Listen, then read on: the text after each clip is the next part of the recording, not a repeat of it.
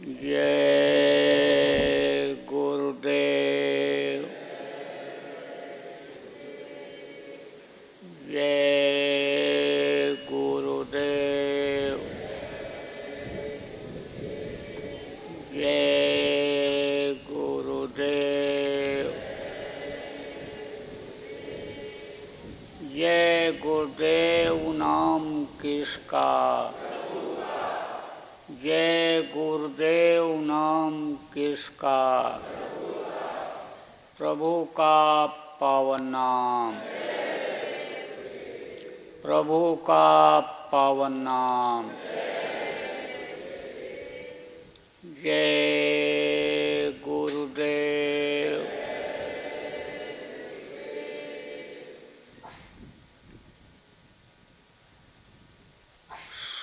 सर्वसमर्थ सर्वत्र अस्मरणीय। परम पूज गुरु जी महाराज उपस्थित सभी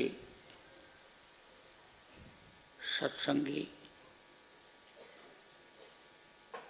साधक परमार्थी। आज 6 मई 2020 उज्जैन आश्रम, सायंकाल की बेला, साधन भजन, परमार्थ की कमाई करने का अवसर। अभी अपने लोग परमार्थ की कमाई के लिए बैठे। परमार्थ किसको कहते हैं। परमार्थ का मतलब क्या होता है? परम का अर्थ। परम कौन है? परम पुरुष पूर्ण धनी वो परम पुरुष सबका मालिक। जिसने देवी देवताओं को बनाया, इस सृष्टि को बनाया जिसके मसाले से ये मृतलोक, स्वर्ग वैकुंठ ब्रह्मपार ब्रह्मलोक सब बने। वो है परम पुरुष। और उसकी अंशीय जीवात्मा, इसको उसके पास पहुंचाना। पहुँचाने की कोशिश करना,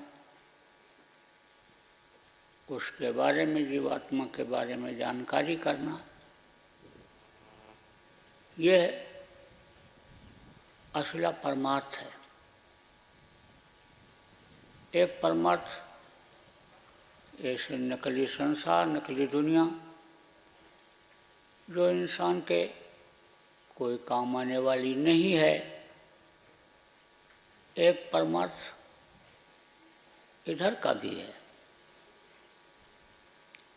जैसे किसी को रोटी खिला देना, पानी पिला देना, दुखी के दुख को दूर कर देना, ये भी एक परमार्थ है। अब इसकी जानकारी कैसे होती है? लौकिक और पारलौकिक परमार्थ की जानकारी कैसे होती है? सत्संग के द्वारा होती है। जो लोग प्रवचन करते हैं, दूसरे के वचनों को सुन करके और सुनाते हैं,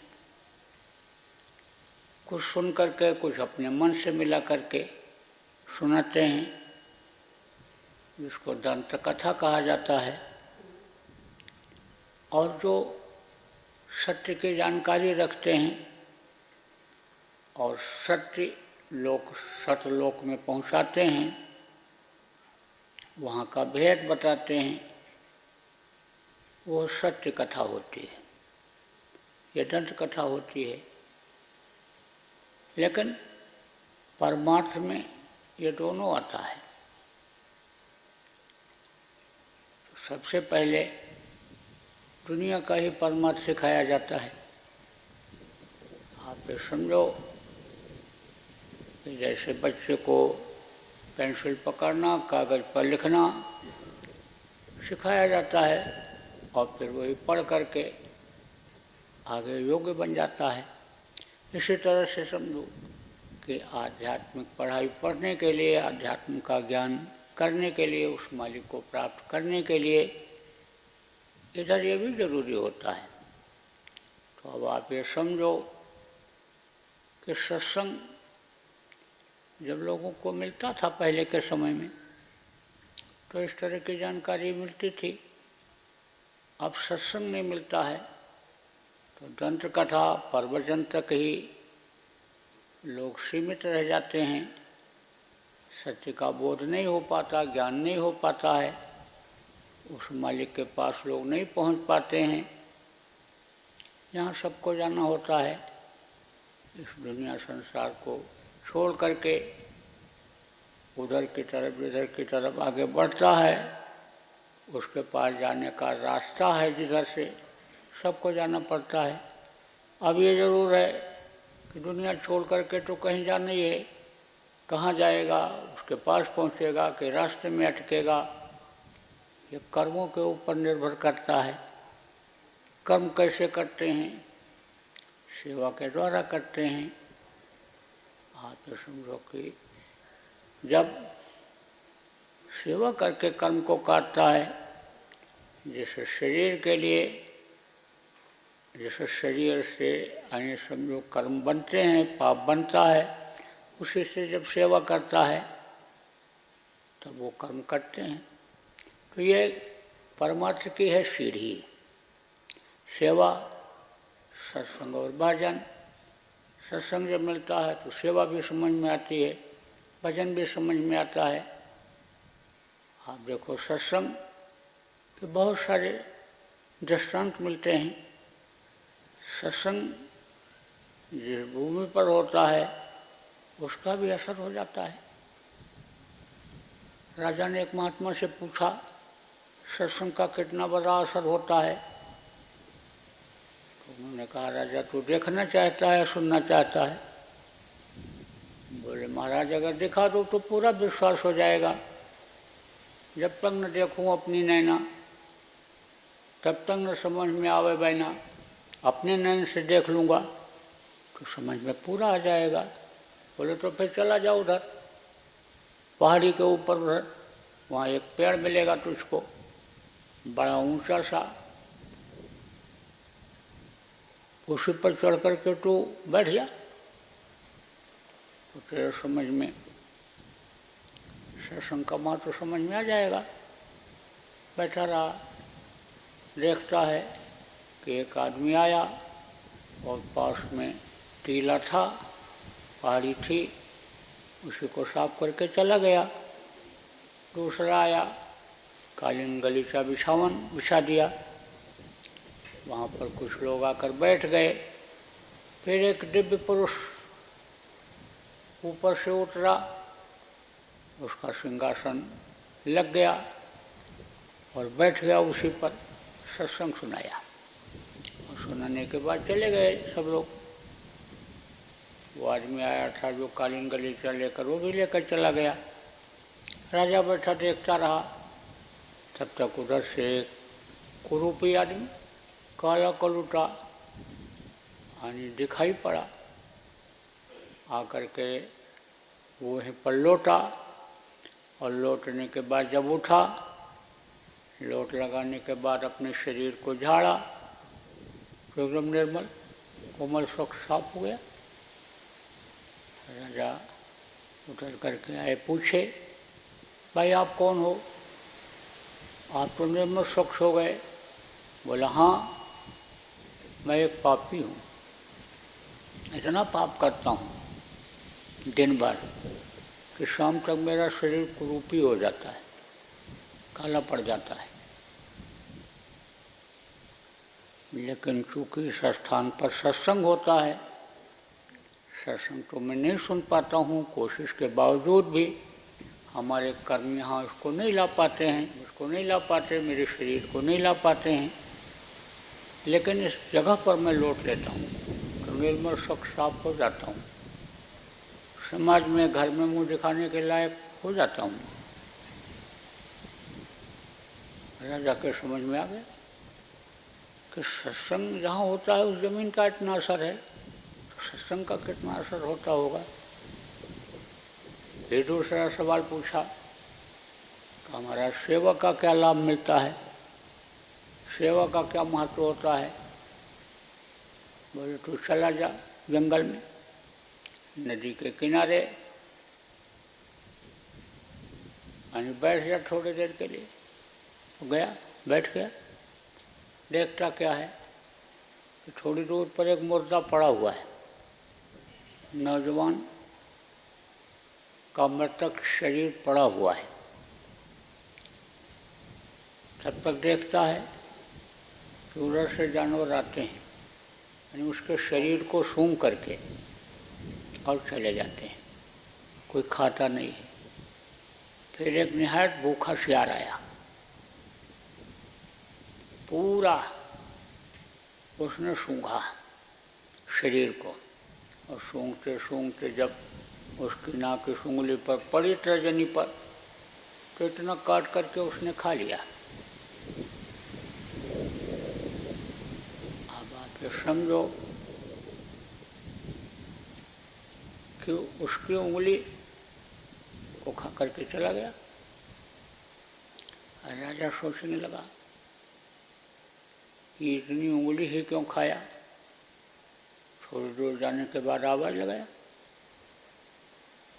तो जिसके अंतर की चढ़ाई हो जाती है, साधना बनने लगती है, जानवरों की बोली को समझता है, जानवर उसकी बोली को समझते हैं।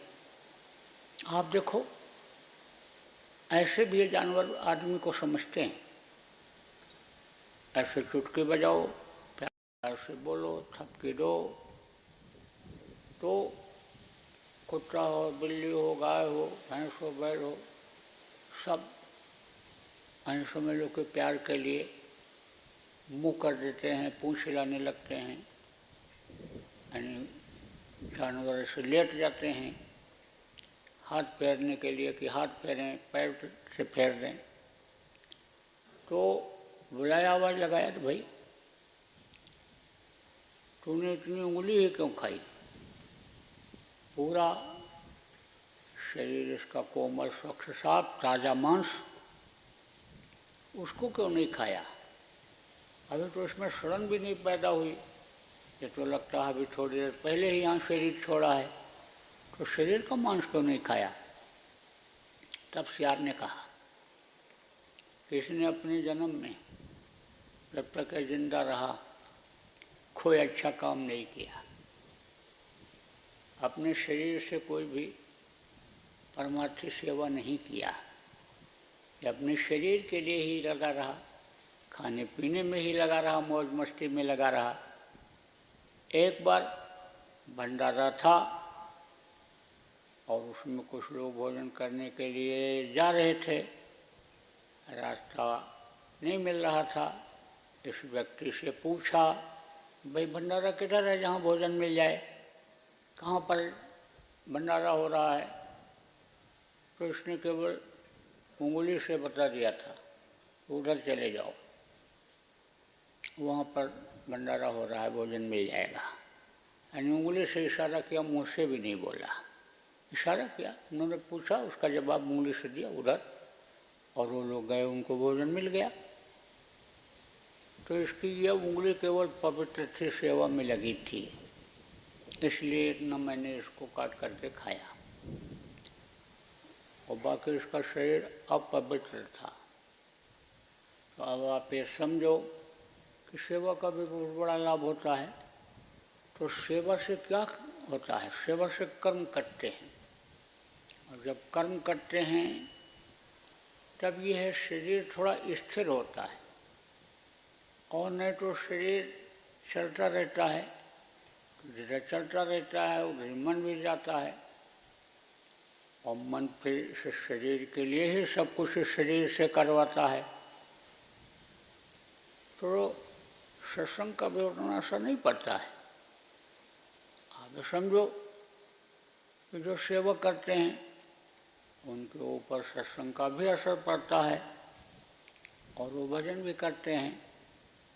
आप ये समझो कि जब शरीर आपका यहाँ पर आया और आप यहाँ पर सुन रहे हो, तब आपके समझ में कुछ आ रहा है।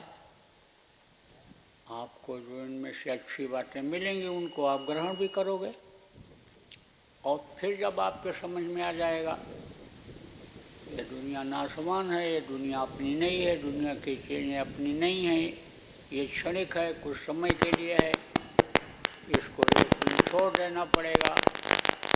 जितने भी लोग आए, सबको छोड़ना पड़ा। हम भी छोड़ करके जाएँगे। कहाँ जाएँगे? क्या होगा? इस पर आप विचार करोगे।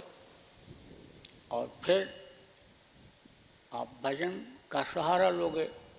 और जब भजन करने लगोगे, और शब्द आपके इसी शरीर में उतरने लगेगा, तब आपकी जीवात्मा जग जाएगी। तो सबसे पहले सेवा और फिर सत्संग, आप ये समझो कि यानी उसके बाद में भजन। लेकिन जैसे एक सिक्के के दो पहलू होते हैं, ऐसे ही अन्य समझ लो कि ये तीनों चीज़ें ज़रूरी होती हैं। जैसे रजोगुण, तमोगुण सतोगुण ये तीन लगा दिया गया। जैसे आप ये समझो बात पित्त कफ ये तीनों इस शरीर के अंदर रहते हैं। तो ऐसे इन तीनों का साथ है। तीनों होना चाहिए। जब सत्संग की चोट पड़ती है, तब यह मन इंद्रियों के घाट से हटता है। आप देखो, जैसे कोई बढ़ई है और कुर्सी बना रहा है, मेज बना रहा है, चारपाई बना रहा है और उसको जोड़ रहा है और जुड़ा नहीं तो उस पर चोट देता है, हथौड़ा मारता है तो वो जुड़ जाता है। कहाँ से जहाँ है वहाँ से हट करके दूसरी जगह वो पहुँच जाता, बैठ जाता है। लोहार भी ऐसे ठोक पीट करके और जो कमी होती है उसको ठोक करके पीट करके वो गैप को भर देता है। इसी तरह से, यानी ये मन अनजन्म जन्मांतर से इंद्रियों के घाट पर बैठकर रस लेने का आदि हो गया। अब आप ये समझो, उधर से हट नहीं रहा है। लेकिन जब शब्दों की चोट पड़ती है, मार पड़ती है, और जगह को छोड़ता है, तब वो शब्द कहाँ ले जाता है, किधर ले जाता है भजन की तरफ़ ले जाता है, ऊपर की तरफ़ ले जाता है इंद्रियों के घाट से। और फिर उसके बाद में जब शब्द मिलता है, तब उसको पकड़ करके ये परम धाम जाता है। ये अपने वतन, अपने घर, यानी समझ लो कि सब ले जाता है। किसको ले जाता है? जीवात्मा को ले जाता है। मन, यानी छूट जाता है, मन अपने भंडार में ऊपर समा जाता है, रह जाता है। और नहीं तो बड़ा मुश्किल है। तीनों चीज़ें ये ज़रूरी हैं। तो आप सब लोग भाग्यशाली हो। आप तो उसमें काफ़ी कुछ लोग ऐसे हो कि जो गुरु महाराज के सत्संग को खूब सुने। इतना सत्संग तो इस धरती पर जितने भी महापुरुष आए कोई सुनाए ही नहीं छोटी छोटी जगहों पर गाँव में शुरुआत में जाकर के गुरु महाराज ने सत्संग सुनाया जगह जगह पर अनुसमझो एक एक दिन में दस दस बारह बारह सत्संग गुरु महाराज सुनाए दौरे में फिर समझो खूब सुनाया सत्संग खूब मिला और सेवा का भी आपको मौका गुरु महाराज के पास खूब मिला। आज क्या सेवा हो रही है? तो गुरु महाराज के समय में हम लोगों ने सेवा किया। आप बहुत से लोगों ने जो पुराने हो सेवा किए तो सेवा का भी मौका मिला और भजन का भी उन्होंने मौका दिया।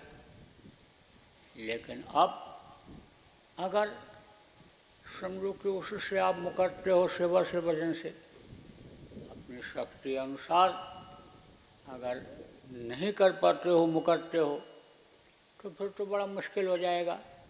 जीवात्मा के कल्याण का रास्ता है, परमार्थ का रास्ता है। उसको आप कैसे पकड़ पाओगे? इसलिए आप समझो, इन चीज़ों को पकड़ो और इस पर ज़ोर दो। जब भजन में मन न लगे, सेवा करो। सत्संग सुनो। सत्संग आप जैसे यहाँ पर सत्संग की बातें बताई जाती हैं। तो समय है, समय से होता है। लेकिन ऐसे भी आपस में आप लोग जहाँ सेवा करो, जहाँ उठो बैठो, तहाँ सत्संग की बातें ही करो। दुनिया का प्रपंच करोगे, इनको नीचा दिखाओ, इनको उठाओ, ऐसा षडयंत्र करो कि ये डाउन हो जाएँ, ये हट जाएँ, इनकी जगह हमको मिल जाए। ऐसा सोचो कि हमारा महत्व बढ़ जाए, हमारा स्वार्थ सिद्ध होने लग जाए तो ये तो आपको परमार्थ से दूर हटाएगा। जितना इस तरह की बातों को सोचोगे, आप परमार्थ से दूर हटते जाओगे। ऐसे के पास क्यों बैठो? कि जो मन को खराब करे, जो परमार्थ को खराब करे जो परमार्थ को बनावे, उसके पास उठो बैठो। जो भाव भक्ति की बात बतावे कि जिससे आपका लोक पर लोक बनने का है, उसके पास उठो बैठो। पूछो, समझो, सुनो और ग्रहण करो कि जिससे इसी जन्म में आप लोगों का सबका काम बन जाए। तो देखो, वैशाख पूर्णिमा की आप आज पूर्व संध्या है। कल वैशाख पूर्णिमा होगी पूर्णिमा को सत्संग होता रहता था। कहीं न कहीं सत्संग होता था। जन्माश्रम पर भी यहाँ, पहले बहुत दिनों तक हुआ बीच बीच में भी ऐसा संयोग बनता रहा, यहाँ भी होता रहा। पूर्णिमा के एक दिन पहले भी शाम को सत्संग होता रहा जगह जगह गुरु महाराज भी करते रहे। गुरु महाराज के जाने के बाद भी वही नियम चलता आ रहा है। तो आज तो पूर्व संध्या है, कल बुद्ध पूर्णिमा है, बैसाख की पूर्णिमा है कल भी सत्संग होगा। कल भी आपको सुना दिया जाएगा। बुद्ध पूर्णिमा क्या है, इसके बारे में भी बता दिया जाएगा।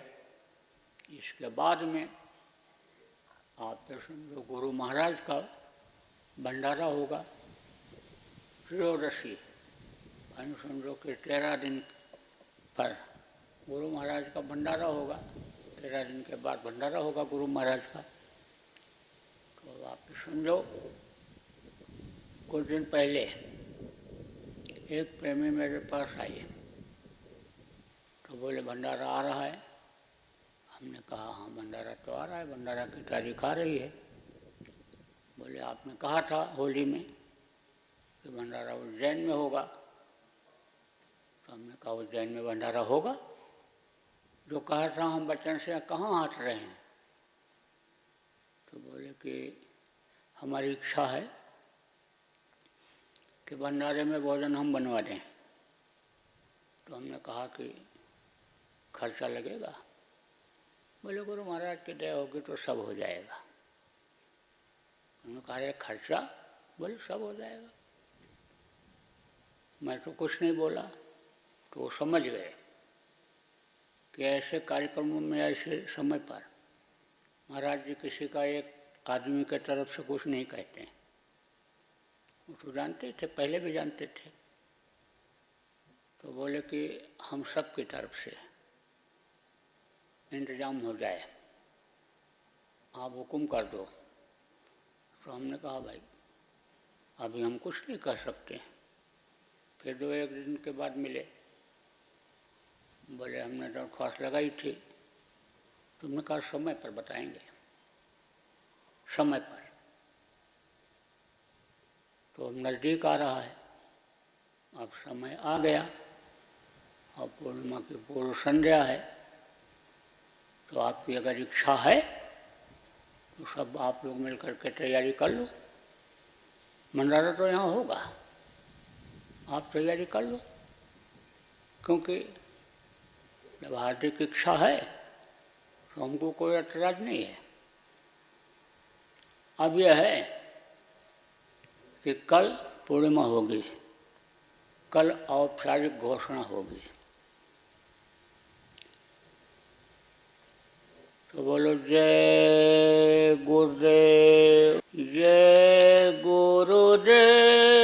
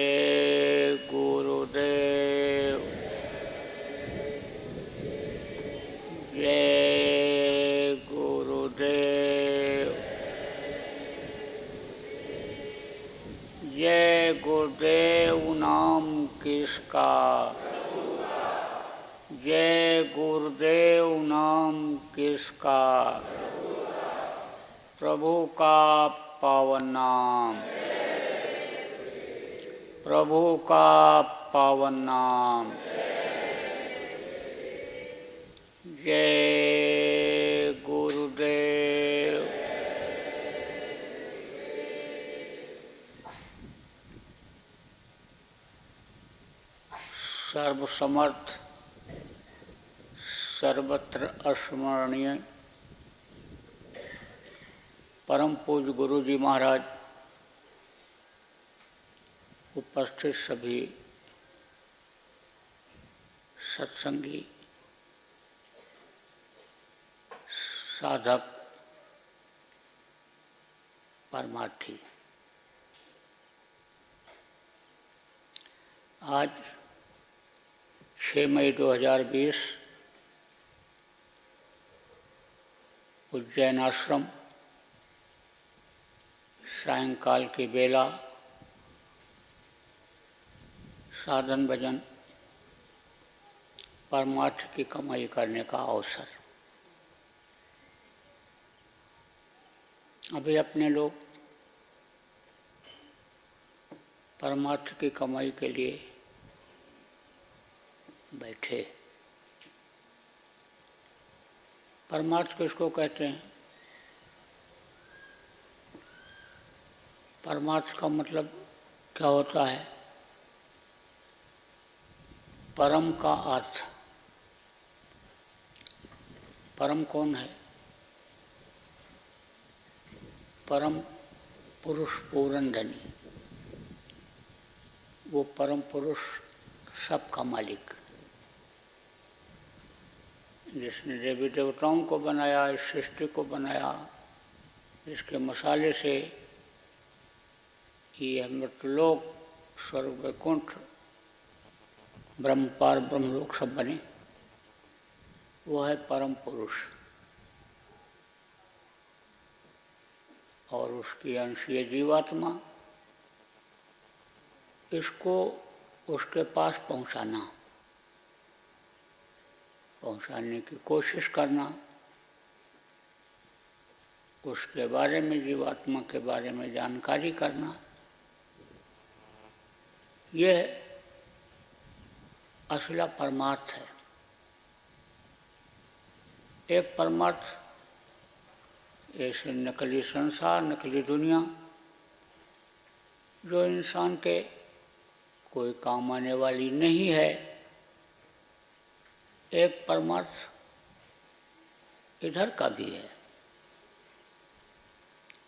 जैसे किसी को रोटी खिला देना, पानी पिला देना, दुखी के दुख को दूर कर देना, ये भी एक परमार्थ है। अब इसकी जानकारी कैसे होती है? लौकिक और पारलौकिक परमार्थ की जानकारी कैसे होती है? सत्संग के द्वारा होती है। जो लोग प्रवचन करते हैं, दूसरे के वचनों को सुन करके और सुनाते हैं, कुछ सुन करके, कुछ अपने मन से मिला करके सुनाते हैं जिसको दंत कथा कहा जाता है। और जो सत्य की जानकारी रखते हैं और सत्य लोक, सतलोक में पहुंचाते हैं, वहाँ का भेद बताते हैं, वो सत्य कथा होती है। ये दंत कथा होती है। लेकिन परमार्थ में ये दोनों आता है। सबसे पहले दुनिया का ही परमार्थ सिखाया जाता है। आप ये समझो कि जैसे बच्चे को पेंसिल पकड़ना, कागज़ पर लिखना सिखाया जाता है और फिर वही पढ़ करके आगे योग्य बन जाता है। इसी तरह से समझो कि आध्यात्मिक पढ़ाई पढ़ने के लिए आध्यात्म का ज्ञान करने के लिए, उस मालिक को प्राप्त करने के लिए इधर ये भी ज़रूरी होता है। तो अब आप ये समझो कि सत्संग जब लोगों को मिलता था पहले के समय में तो इस तरह की जानकारी मिलती थी। अब सत्संग नहीं मिलता है तो दंत कथा प्रवचन तक ही लोग सीमित रह जाते हैं। सत्य का बोध नहीं हो पाता, ज्ञान नहीं हो पाता है। उस मालिक के पास लोग नहीं पहुँच पाते हैं। यहाँ सबको जाना होता है। इस दुनिया संसार को छोड़ करके उधर की तरफ़ इधर की तरफ़ आगे बढ़ता है, उसके पास जाने का रास्ता है जिधर से सबको जाना पड़ता है। अब ये ज़रूर है कि दुनिया छोड़ करके तो कहीं जाना ही है। कहाँ जाएगा? उसके पास पहुँचेगा कि रास्ते में अटकेगा, ये कर्मों के ऊपर निर्भर करता है। कर्म कैसे करते हैं? सेवा के द्वारा करते हैं। आप तो समझो कि जब सेवा करके कर्म को काटता है, जैसे शरीर के लिए, जैसे शरीर से अन्य समझो कर्म बनते हैं, पाप बनता है, उसी से जब सेवा करता है तब वो कर्म करते हैं। तो ये परमार्थ की है सीढ़ी। सेवा, सत्संग और भजन।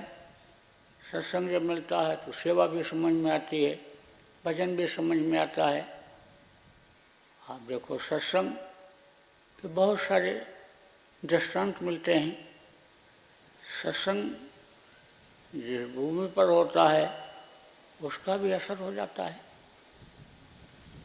राजा ने एक महात्मा से पूछा, सत्संग का कितना बड़ा असर होता है? तो उन्होंने कहा, राजा, तू देखना चाहता है सुनना चाहता है? बोले, महाराज, अगर दिखा दो तो पूरा विश्वास हो जाएगा। जब तक न देखूँ अपनी नैना, तब तक न समझ में आवे बैना। अपने नैन से देख लूँगा तो समझ में पूरा आ जाएगा। बोले तो फिर चला जाओ उधर।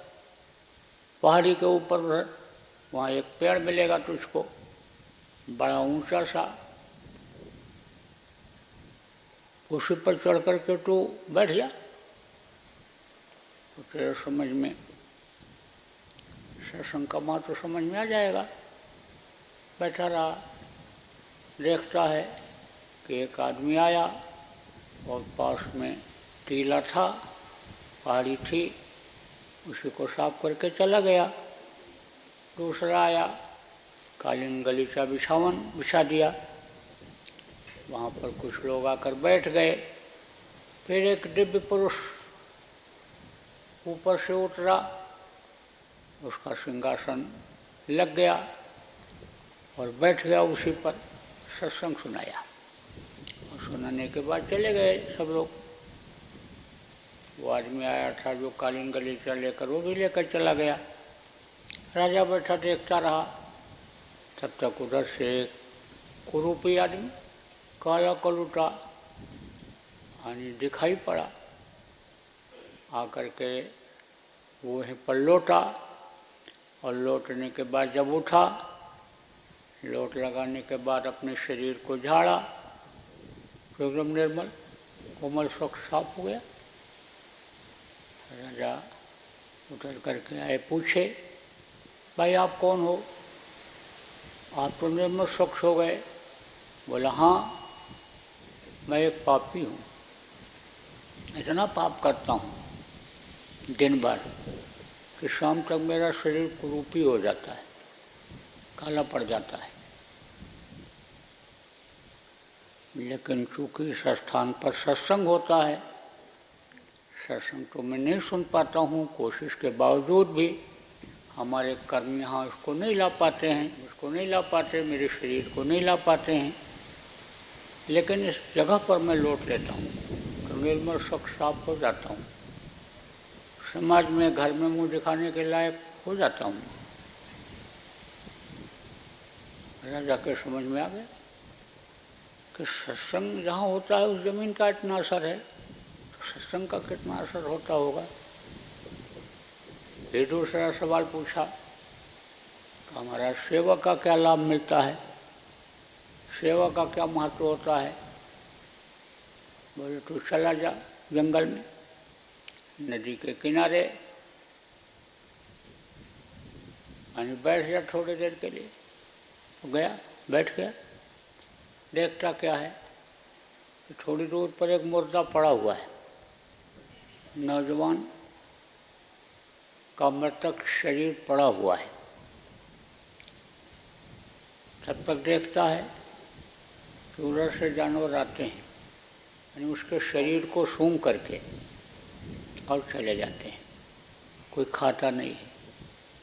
फिर एक निहायत भूखा सियार आया। पूरा उसने सूंघा शरीर को। और सूंघते सूंघते जब उसकी नाक की सूंगली पर पड़ी तर्जनी पर तो इतना काट करके उसने खा लिया।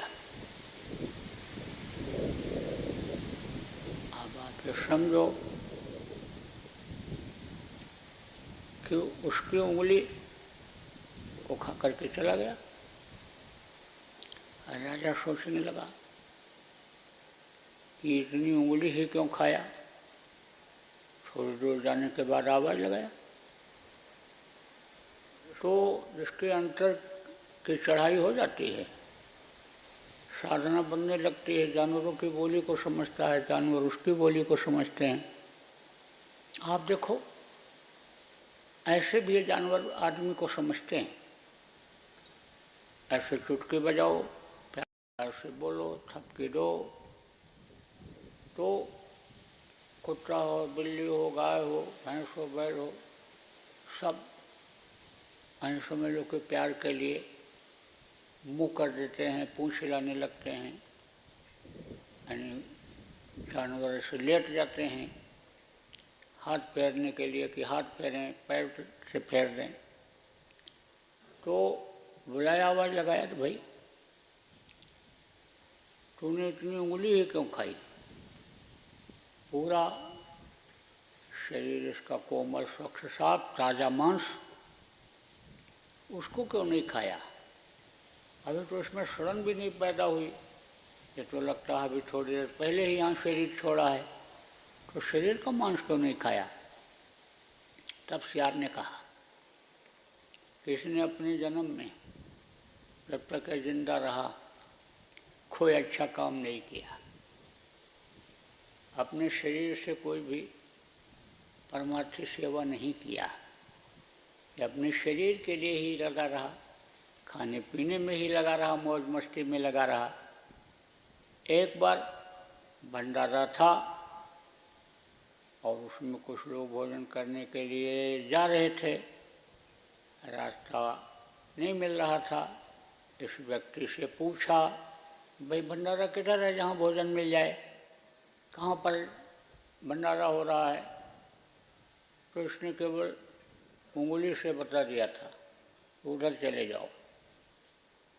वहाँ पर भंडारा हो रहा है, भोजन मिल जाएगा। यानी उंगली से इशारा किया, मुँह से भी नहीं बोला। इशारा किया, उन्होंने पूछा, उसका जवाब उंगली से दिया, उधर। और वो लोग गए, उनको भोजन मिल गया। तो इसकी यह उंगली केवल पवित्र थी, सेवा में लगी थी। इसलिए इतना मैंने इसको काट करके खाया। और बाकी इसका शरीर अपवित्र था। तो अब आप ये समझो कि सेवा का भी बहुत बड़ा लाभ होता है। तो सेवा से क्या होता है? सेवा से कर्म करते हैं। और जब कर्म करते हैं, तब यह शरीर थोड़ा स्थिर होता है। और नहीं तो शरीर चलता रहता है। जिधर चलता रहता है, उधर मन भी जाता है। और मन फिर शरीर के लिए ही सब कुछ शरीर से करवाता है। तो सत्संग का उतना असर नहीं पड़ता है। आप समझो कि जो सेवक करते हैं, उनके ऊपर सत्संग का भी असर पड़ता है और वो भजन भी करते हैं। आप ये समझो कि जब शरीर आपका यहाँ पर आया और आप यहाँ पर सुन रहे हो, तब आपके समझ में कुछ आ रहा है। आपको जो इनमें से अच्छी बातें मिलेंगी, उनको आप ग्रहण भी करोगे और फिर जब आपके समझ में आ जाएगा, ये दुनिया नासमान है, ये दुनिया अपनी नहीं है, दुनिया की चीज़ें अपनी नहीं है, ये क्षणिक है, कुछ समय के लिए है, इसको छोड़ देना पड़ेगा। जितने भी लोग आए, सबको छोड़ना पड़ा। हम भी छोड़ करके जाएँगे। कहाँ जाएँगे? क्या होगा? इस पर आप विचार करोगे। और फिर आप भजन का सहारा लोगे। और जब भजन करने लगोगे, और शब्द आपके इसी शरीर में उतरने लगेगा, तब आपकी जीवात्मा जग जाएगी। तो सबसे पहले सेवा और फिर सत्संग, आप ये समझो कि यानी उसके बाद में भजन। लेकिन जैसे एक सिक्के के दो पहलू होते हैं, ऐसे ही अन्य समझ लो कि ये तीनों चीज़ें ज़रूरी होती हैं। जैसे रजोगुण, तमोगुण, सतोगुण ये तीन लगा दिया गया। जैसे आप ये समझो बात पित्त कफ ये तीनों इस शरीर के अंदर रहते हैं। तो ऐसे इन तीनों का साथ है। तीनों होना चाहिए। जब सत्संग की चोट पड़ती है, तब यह मन इंद्रियों के घाट से हटता है।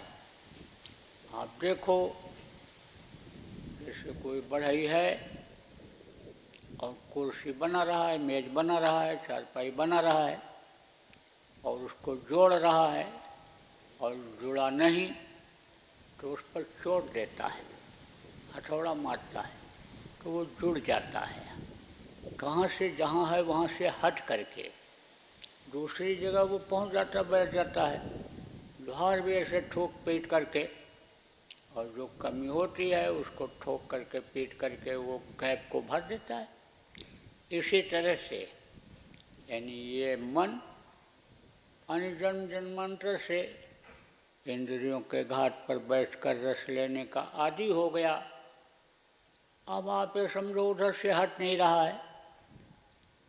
लेकिन जब शब्दों की चोट पड़ती है, मार पड़ती है और जगह को छोड़ता है, तब वो शब्द कहाँ ले जाता है, किधर ले जाता है भजन की तरफ़ ले जाता है, ऊपर की तरफ़ ले जाता है इंद्रियों के घाट से।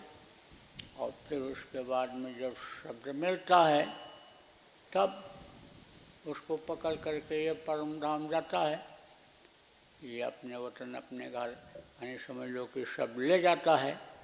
किसको ले जाता है? जीवात्मा को ले जाता है। मन, यानी छूट जाता है, मन अपने भंडार में ऊपर समा जाता है, रह जाता है। और नहीं तो बड़ा मुश्किल है। तीनों चीज़ें ये ज़रूरी हैं। तो आप सब लोग भाग्यशाली हो। आप तो उसमें काफ़ी कुछ लोग ऐसे हो कि जो गुरु महाराज के सत्संग को खूब सुने। इतना सत्संग तो इस धरती पर जितने भी महापुरुष आए, कोई सुनाए ही नहीं। छोटी छोटी जगहों पर, गाँव में, शुरुआत में, जाकर के गुरु महाराज ने सत्संग सुनाया। जगह जगह पर અને समझो एक एक दिन में दस दस बारह बारह सत्संग, गुरु महाराज सुनाए दौरे में। फिर समझो, खूब सुनाया, सत्संग खूब मिला, और सेवा का भी आपको मौका गुरु महाराज के पास खूब मिला। आज क्या सेवा हो रही है? तो गुरु महाराज के समय में हम लोगों ने सेवा किया। आप बहुत से लोगों ने जो पुराने हो सेवा किए, सेवा का भी मौका मिला और भजन का भी उन्होंने मौका दिया। लेकिन अब अगर समझो कि उससे आप मुकरते हो सेवा से, भजन से, अपनी शक्ति अनुसार अगर नहीं कर पाते हो, मुकरते हो तो फिर तो बड़ा मुश्किल हो जाएगा। जीवात्मा के कल्याण का रास्ता है, परमार्थ का रास्ता है। उसको आप कैसे पकड़ पाओगे? इसलिए आप समझो, इन चीज़ों को पकड़ो और इस पर ज़ोर दो। जब भजन में मन न लगे, सेवा करो, सत्संग सुनो। सत्संग आप जैसे यहाँ पर सत्संग की बातें बताई जाती हैं। तो समय है, समय से होता है। लेकिन ऐसे भी आपस में आप लोग जहाँ सेवा करो, जहाँ उठो बैठो, तहाँ सत्संग की बातें ही करो।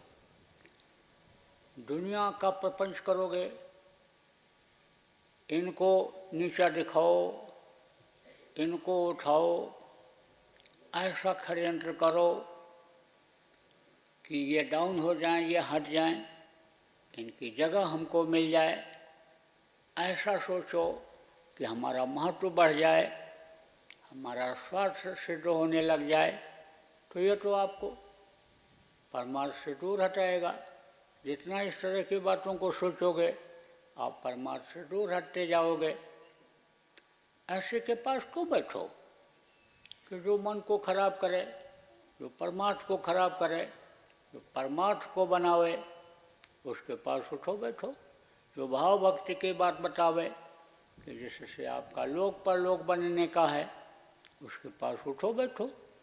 पूछो, समझो, सुनो और ग्रहण करो कि जिससे इसी जन्म में आप लोगों का सबका काम बन जाए। तो देखो, वैशाख पूर्णिमा की आप आज पूर्व संध्या है। कल वैशाख पूर्णिमा होगी। पूर्णिमा को सत्संग होता रहता था। कहीं न कहीं सत्संग होता था। जन्माश्रम पर भी यहाँ, पहले बहुत दिनों तक हुआ बीच बीच में भी ऐसा संयोग बनता रहा, यहाँ भी होता रहा। पूर्णिमा के एक दिन पहले भी शाम को सत्संग होता रहा जगह जगह गुरु महाराज भी करते रहे। गुरु महाराज के जाने के बाद भी वही नियम चलता आ रहा है। तो आज तो पूर्व संध्या है, कल बुद्ध पूर्णिमा है, बैसाख की पूर्णिमा है कल भी सत्संग होगा। कल भी आपको सुना दिया जाएगा। बुद्ध पूर्णिमा क्या है, इसके बारे में भी बता दिया जाएगा। इसके बाद में आप तो समझो गुरु महाराज का भंडारा होगा। त्रयोदशी समझो कि तेरह दिन पर गुरु महाराज का भंडारा होगा तेरह दिन के बाद भंडारा होगा गुरु महाराज का। तो आप समझो, कुछ दिन पहले एक प्रेमी मेरे पास आई। तो बोले, भंडारा आ रहा है।